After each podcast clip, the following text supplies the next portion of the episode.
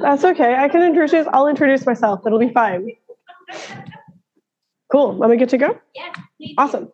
Um, I'm Elise Devoie. I really apologize about my voice. I got COVID like 11 days ago now. I am not contagious, but I just can't breathe properly. Um, so that's what's going on here. I really hope that I don't stop halfway through and have a coughing fit. I'll do my best. If you don't understand what I'm saying because I can't talk properly, stop me and let me know, and I will repeat myself in a weird squeaky way, the way that I'm talking right now. Um, so First off, I want to thank you so much for inviting me to be here. I feel very much like an interloper. I'm in civil engineering here at Queen's. I started in January. My background is actually in applied math. I study climate change. I care a lot about the earth. I'm mostly focused on permafrost. Um, and I think that's how I ha- ended up here today. Um, so I'm really excited to talk to you about climate change in the north where I study it. Prediction, well, not so much because it's already happening. So more like observation, some mitigation, and unfortunately some application. And I'm going to talk a little bit about where this works and where this might not work so well. Now, before I get too far into this, I want to give a little bit of acknowledgement of place. So currently today we're situated on Anishinaabe, Haudenosaunee, and Huron-Wendat territory. I am super grateful to live in this beautiful place. I've been here almost a year now. And I am so grateful for the stewardship that these people have put into this land for millennia. And I'm really joyful to be able to share this territory. Now, when I try, when I do my land acknowledgements, I try to learn something new myself about the territory that I'm either visiting or that I reside in. Um, and today, what I brought to you is this piece of art um, from Deborah Vincent. She's Bear Clan, and um, she's a proud member of the Mohawks of the Bay of Quinte. She resides in her ancestral community of Tyendinaga, the Mohawk Territory. And this art that you see here is inspired by the Great Law of Peace. Has anyone heard of the Great Law of Peace? Seeing that you folks study law, yes, does someone want to tell me what it is? Because we participatory. The Great Law of Peace is what guided the six nations within the Haudenosaunee Confederacy to live in greater harmony with one another and the place where they And it's a beautiful law, right? And it it really inspired me to learn about that, that this great law of peace existed so long before we're coming up with things like the UN that's trying to tell us how to live well together. So absolutely. And I also really appreciate that so many folks in this room actually know that answer because talking to engineers, I never ever get anyone answering any of my questions. So this is this is wonderful. I, this is a great audience. Okay, so in that context, I want to talk about climate change and climate inequality, the ways that people are feeling the impacts of changes differently. So here's a bit of an outline of where I'm going to go today. So I'm going to present the problem, and I wanted to present to you the solution, but I have to put the brackets in there because it's not really the solution. There isn't one yet. Um, so we're going to talk about climate inequality, the far north and permafrost, um, and the impacts of climate change on those landscapes. Um, then I'm going to visit some mitigation strategies through engineering approaches and wrap up with sort of our adaptation next steps, what this is going to look like in the future. So, climate inequality. This is um, from the International Panel on Climate Change, their sixth report. You can see that this area for 1.5 degrees warming, we've already seen 1.4 degrees warming. Um, we're really probably going to surpass this. It's a super optimistic to put this graph up here, but hey, let's look at it anyways. This looks like the distribution of warming that we're seeing globally. We're seeing this extremely amplified near the poles, um, but also some really hot spots near the equator in communities that are already really stressed um, and are already in very hot environments and are struggling and don't have the capacity to adapt to these changes. Um, this stays kind of the same when you move over to what's happening to our precipitation, right? So it's not just the temperature of the earth that's changing, it's also what's falling from the sky, how intensely that precipitation falls, when it falls, and whether or not we can use that to drink and grow our crops. Um, and so with the same 1.5 degrees C warming, you can see that there's that kind of intense dark blue areas around equator, lots more areas subject to drought. And we also see that amplification of precipitation near the poles, um, which often leads to increased heat capture I may or may not talk about that later, depending on how much time I have. But the fact that it's raining or snowing more near the poles is not actually good. Um, so these communities, we talked about the ones at the equator, the communities that live in the far north are really quite vulnerable to these changes. It's a very harsh landscape, and these changes that we're seeing makes it even more difficult to live there. So if we think about the far north, what makes this place unique? Well, these communities are highly isolated. Um, they generally have some really lovely traditional food sources, which are often very strongly impacted by climate change. Transportation there is super challenging. Um, access to resources, healthcare, um, all of these things are really limited. Um, and this means that there's sort of these pandemics of mental health. Um, there's huge suicide rates in these communities because of this isolation, and they're very, very vulnerable to changes that are going on. Now, one of the changes and the areas that I study the most has to do with permafrost. So, permafrost is ground that is at or below zero degrees for two or more consecutive years. Right? So, essentially, it's just ground that never actually thaws out in the summer. It's kind of a little bit deeper. The top layer might thaw. Underneath that, you've got permafrost. It's not thawing. It underlies 15 to 24% of the northern hemisphere. Cool. That's actually a pretty big number. It's actually 50% of Canada is underlain by permafrost. There's a ton of permafrost. And yes, we have these remote, isolated communities. They have their own challenges, but these challenges are really closely linked to permafrost because, as we can see, so this is kind of a map of the areas that are underlain by permafrost. Those are the areas that are warming the fastest. So this isn't the projected change, this is the measured change. Um, so between 2010 to 2019 versus the 50s to 70s average. Some of these polar Arctic regions, they're warming at four times the average global rate. So what does this do to the landscape?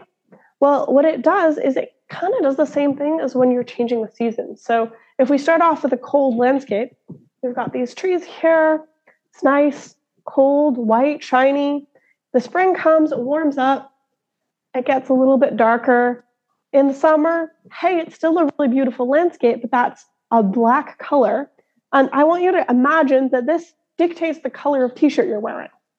So, what's happening in the Arctic, and the reason that it's warming at four times the average global rate, is because instead of wearing a white t shirt outside on a hot sunny day, you're now wearing a black t shirt outside on a hot sunny day, and it's warming much, much faster. Now, there's a lot of other contributing factors, but the albedo, which is this process here, is really responsible for a large part of this change.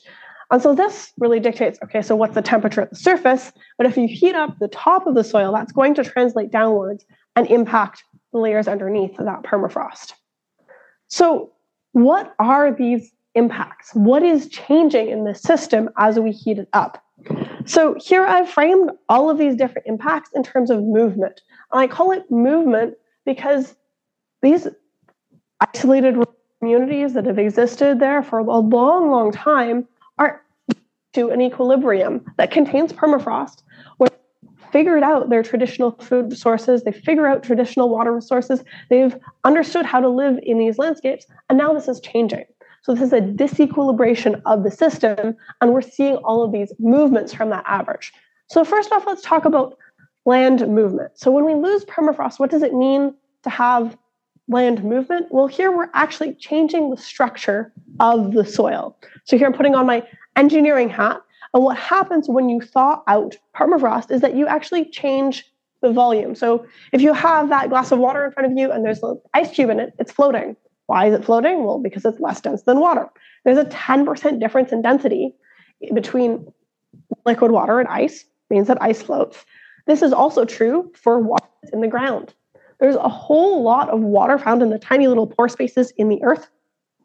Enough that in this landscape that you can see in that image there, I don't know if this pointer, oh, there's even a pointer. This is nifty. Um, so in this landscape here, you can see, oh, how did I get that? Okay. Um, the, here, the areas with trees, they're about one meter taller than the wetland areas around them because they're underlain by permafrost. That permafrost lifted up the land surface. It's dry up there. Those trees have roots that access air and water, they're happy. In this wetland area, if I step there, I'm going to sink all the way up to here in mud, right? It's soaking wet. Um, and that difference is just because of the presence or absence of permafrost. So that change in volume changes the structure of the soil itself and of the different landscapes. There's also a change in cohesion. So if you can imagine walking across a pond or trying to, if it is not frozen, you will probably be swimming. Whereas if it is wintertime, you can actually make it across.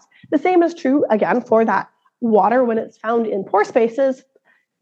Ice is a lot stronger than liquid water. And so as we thaw out this ice, um, either if it's like large blocks of ice here, you can see kind of this calving. There's a, a massive ice block in here. But even if that massive ice isn't present, the loss of those pore ice features causes this ground to be much less strong.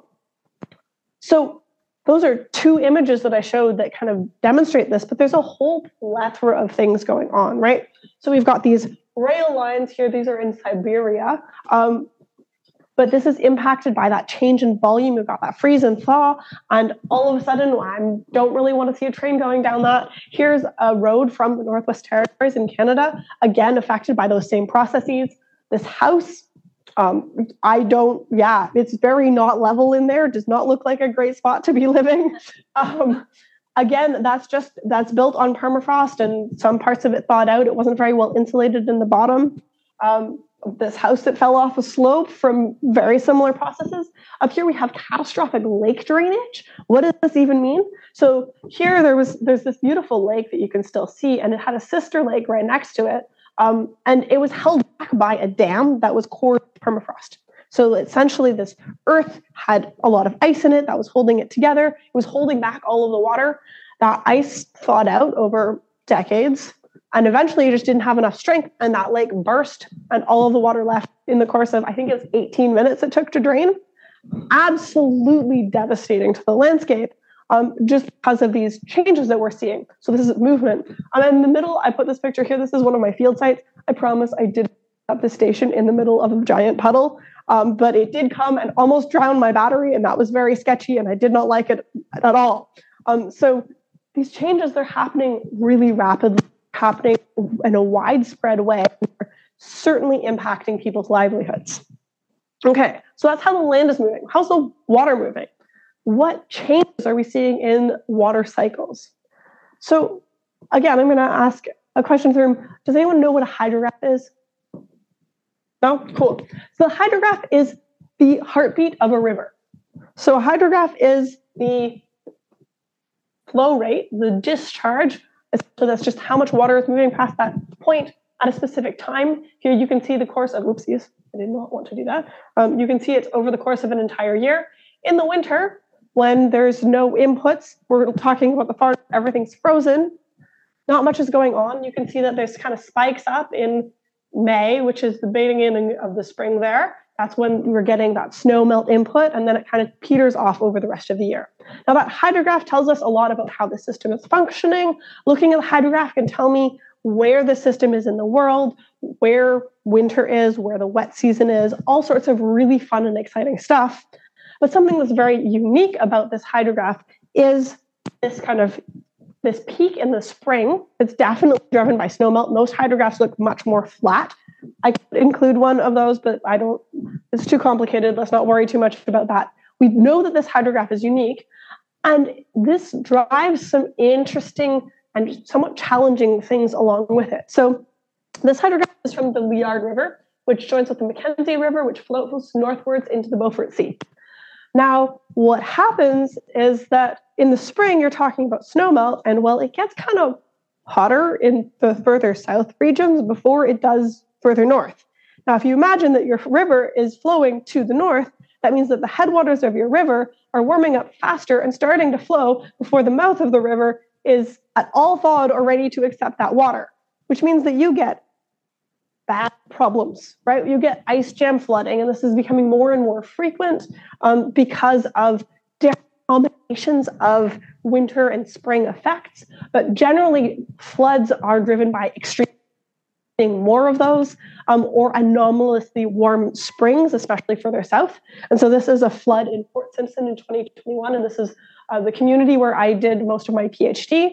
Um, and this absolutely devastating the community. Everybody was relocated from their homes. You can see that there's a ton of ice and this is not actually where the river is supposed to be. This is a road. The, the river actually starts somewhere off the page here. It was truly changed um, that community. And now every spring, all of the communities across the north are worried about these similar flooding events because of these changes. They're really, really hard to predict.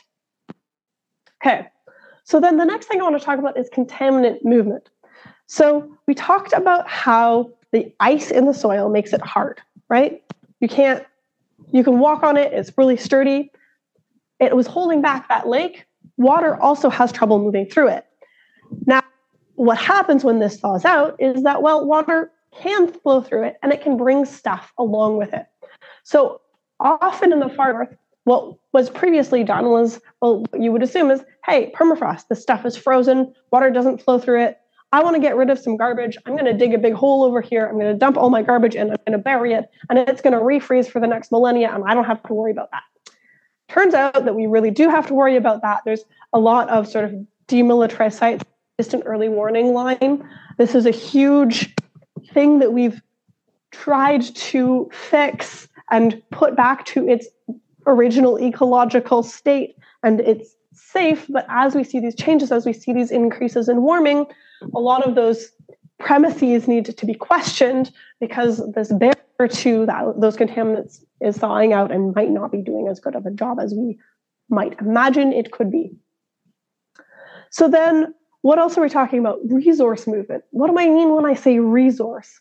I'm using resource in the lens that I have heard from community members. So, resource is that things in the landscape that belong to that whole that support livelihood. So, things like traditional food. This um, here is NASA Earth Observatory images of um, geotagged caribou. Um, so these are the barren land caribou herds. These herds are dwindling and their ranges are changing. So communities that relied on this for winter food sources can no longer hunt them because the communities that I'm talking about live around here and there are no caribou around there any longer. So those traditional food sources are just not available. Um, other, but it doesn't just stop with the caribou. The whole ecology of the system is changing another image of that same field site where we have this permafrost free area. You can see this is actually a seismic cut line. So if you look off kind of into the distance, it looks almost like a road. There's a straight line that was through seismic exploration. They took down the trees in the winter. It was cut in the 70s, sometime, sure when. Um, and the permafrost still hasn't recovered under it. Likely it never will, um, just because of the climate there. And on these sides, you can see these areas with trees that do have permafrost beneath them. So if we zoom into what does this ground actually look like, what's living there, what's going on, the ecology of the system is completely different. So if we look at this kind of wetland area, we've got mosses, we've got some cranberries here, we've got this pitcher plant, some grasses, very soggy. Again, if I walked there, I'd probably be up to my waist in mud, maybe even deeper. Same goes for the moose. It probably doesn't want to be wandering through there. The caribou also doesn't have a great time. Um, but if we then just jump up onto that plateau next to it that has those trees, we have a lichen ground cover. This is the stuff that caribou eat. So as soon as we lose the permafrost, we lose the caribou. That's what's driving those movements in this landscape, uh, the changes in those population extents. we have a completely different system. So this movement, this change is driving all the way from the ground up as we see the loss of permafrost. And the last movement that I want to talk is the one that's probably the most interesting and important at a global scale, and that is the carbon movement. So I don't have to tell you, this past year was the worst wildfire year on record. We had tons of fires. Majority of these burnt in unpopulated northern regions affected a lot of remote communities. I mean, Yellowknife was evacuated, so the Northwest Territories was hugely devastated by that, and all of the communities that relied on Yellowknife as that center to support them were really strongly impacted. So wildfire, beyond emitting the amount of carbon that it does, it also drives a lot of anxiety in those communities because not only are they worrying about floods now every spring, but every summer they're also worrying about whether or not their houses are going to be burnt down by the next wildfire. But these fires actually emitted about three times the annual carbon footprint of the can- Canadian economy as a whole. So if we're worried about carbon caps and trading carbon and how we're managing the system, this is supposed to be a carbon sink. The boreal forest that burnt is supposed to be saving us from this. So this is a huge implication um, and a huge change that we're seeing because of these changes in climate. Incidentally, before um, my field site, the Scotty Creek Research Station, also burnt down. Um, it burnt down in September. And the reason that they say that it burnt down is because the fire crews are laid off in the beginning of August because there are no fires after that because that's when the snow is supposed to be falling. Well, lo and behold, it was very hot at the beginning of September, and this field site, and we are not prepared for that because these are the changes that we're observing. This is the rate at which we're observing them. So it's really, really fast. Now, the last thing I want to talk about when talking about carbon is the carbon bomb. Has anyone heard this term before? No? Hey, something something new, something new to present to you guys. Um, so well, most of the things that I'm saying are not going to be. The next, the next part is about the things that are sort of good. Um, but this one isn't actually entirely bad. So, permafrost contains the same amount of carbon as all of the living plants on Earth. So, if you take all of the rainforest, add that together with all of the boreal forest and everything that has not yet burnt down, that's how much carbon there is in permafrost. So, if we thaw out this permafrost we really actually do care about where that carbon goes and how it enters the atmosphere and what that's going to look like because that is a tremendous amount of carbon. Um, and so I have a colleague, Jackie Goordial, brilliant woman, um, and she's working on understanding what microbial activity looks like in permafrost, who's living there, and what their metabolic processes look like. So, why do we care about this? Well, the way that these microbes function determines how the carbon goes from the permafrost to the atmosphere. So it turns out that some of these actually eat methane. Methane is the strongest greenhouse gas. And some of the microbes living in permafrost, instead of farting methane, which is usually what microbes do, they actually look for methane, eat it, actually pull it out of the air and neutralize that. So we don't have to worry about it. Now, that's not true for all permafrost thaw processes. Some processes emit more carbon, some processes absorb more carbon. But this is a really interesting problem to kind of keep a pulse on because this could be really devastating. But it could also, this is a great opportunity for mitigation if we think about ways to kind of prevent us from getting all of the carbon equivalent of all of the living plants on Earth into the atmosphere, because that could probably be a problem. Okay, so everything is changing. All of these things are pretty negative we're feeling pretty anxious about this. What can we do to stop some of these things and kind of survive in these landscapes? So there's many different engineering and other strategies. Here I say mitigation through engineering, but we'll see that a lot of these are actually um, traditional knowledge from people who have experienced living on permafrost before that's going to come to the forefront. Um, but the first thing that I want to hear is thermosiphons. So these weird tubes sticking out of the ground here, they just extract heat from the ground in the winter and they refreeze it. That means that this Inuvik Regional Hospital is just fine. In the summer, it might thaw out a little bit. In the winter, it's going to freeze right back. It'll be okay. We don't have to worry about that. We put a little bit of energy into these thermosiphons, but they do the trick. We can also have raised foundations, right? Because you don't really want to be living in a house where it's very cold, but if you heat your house, that heats the ground underneath it. If the ground underneath it is frozen, that becomes a problem. So you just put your house on a bunch of barrels. You could also put them on something slightly more aesthetically pleasing. That is also allowed. But if you go to really far north communities, you'll realize that really sometimes efficiency is very expedient and this is the way that we do things and it works. So that is pretty great. Um, also, snow management. Snow is an incredible insulator. So here is a plow on a ice road. And what they're doing is they're removing the snow from the ice road, not because it's safer to drive with no snow, it's actually probably safer to drive with snow, but the snow insulates the ice, meaning that it doesn't freeze as deep. So if you want to have this ice road work for longer, you take all the snow off so that it freezes deeper and it becomes stronger.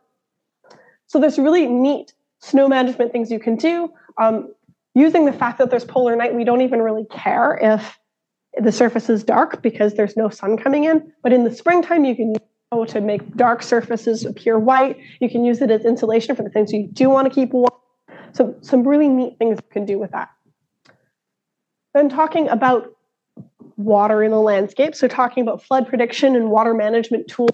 Currently, I'm working on a bunch of projects on trying to understand ice jam flooding a little bit better, make open water models for a lot of the watercourses in the far north.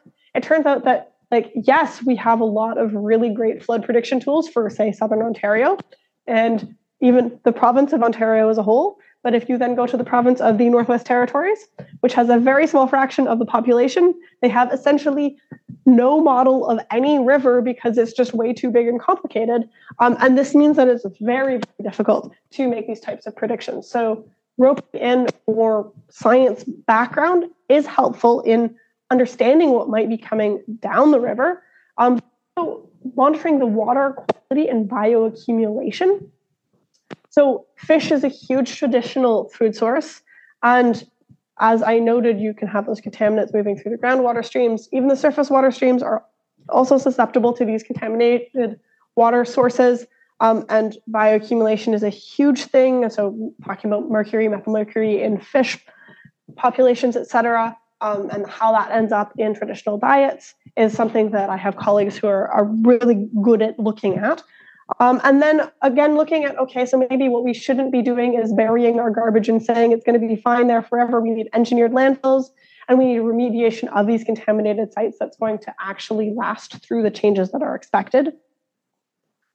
And then talking more on the sort of traditional aspects of looking at these problems, um, there's some really interesting literature out there on traditional land management using fire. So, forest fire is not actually new. We had a giant fire year. Part of it was climate change driven, and part of it was driven by the fact that we haven't had fires in a really long time, so we keep stopping them. Um, and so, there are some traditional indigenous knowledge surrounding how to use wildfire to manage your territory in such a way that it doesn't all burn down in one year, but it doesn't get this load of fuel that accumulates and you turn nutrients to the land, et cetera, to support that ecosystem more fully. Then there's harvesting and stewardship of the land. So here I have this picture of this barren land caribou, the ones that are moving northward. And here is a woodland caribou. And it turns out that the landscape that is vacated by that barren land caribou as it moves northward because it's looking for lichen and everything is really swampy. Well, the woodland caribou, for some reason, really likes very swampy ground and it's moving in. And so people are shifting their traditional food sources from this barren land caribou to the woodland caribou. And they're complaining a lot about it because apparently the woodland caribou does not taste as good. But it does still feed them. So they are feeling okay about that. Um, but then there's also that aspect of okay, but the woodland caribou doesn't belong here. Do we need to control this as an invasive species? Is the barrenland caribou moving northward because the woodland caribou is coming in and encroaching on their territory? What's driving this? And so there's some really interesting work to be done with communities to understand the natural dynamics there and, and what their traditional knowledge on these systems and how they're evolving um, looks like. Um, and then this leads us to question of adaptation. So adaptation and our next steps. These solutions, they're piecemeal at best, right? Like, yes, we can protect the Inuvik hospital from any degree of permafrost thaw by pumping a lot of energy into that system. I don't know what's going to happen in 200 years. This is a band aid solution. COP28 started yesterday, I believe. And though I would really love to be hopeful that they're going to come up with some really excellent solutions, we are not good at doing hard things. We do hard things very, very poorly. I think that you folks probably know this better than I do. And I've learned a lot from sitting in this room this morning about why it is that these things aren't working. So here I've like put a very brief timeline of climate agreements. Um, and the first one that's up here is the Montreal Protocol, which was to protect the hole in the ozone layer. On the slide, that's the only thing that actually worked. And why did it work? Because it was super easy.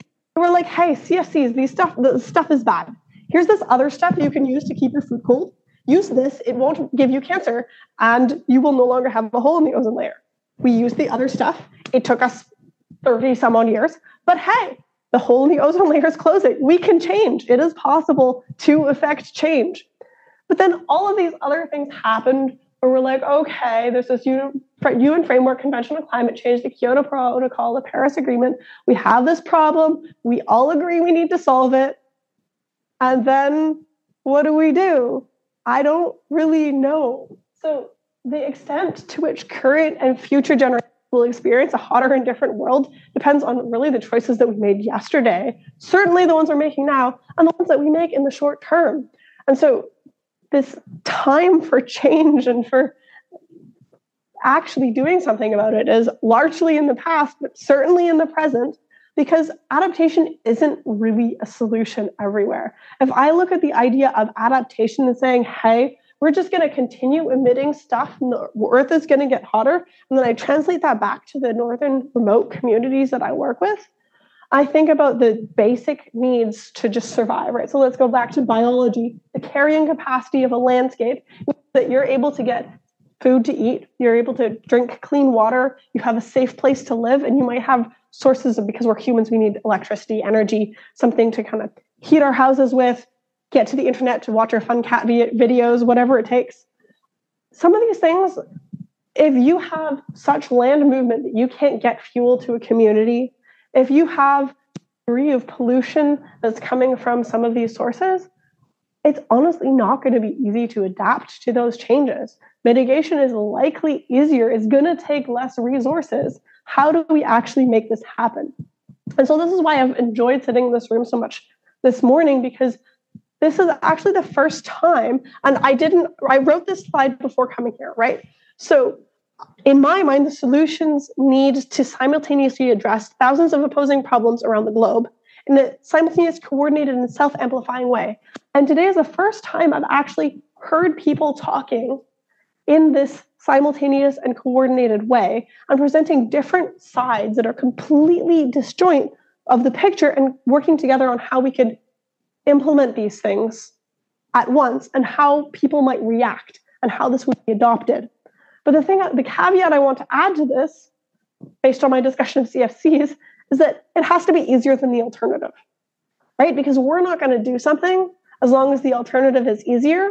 And for me, sitting here in Kingston, I don't see the rail line that's preventing the people in Siberia from getting fuel to their community. And I will never care unless I see it.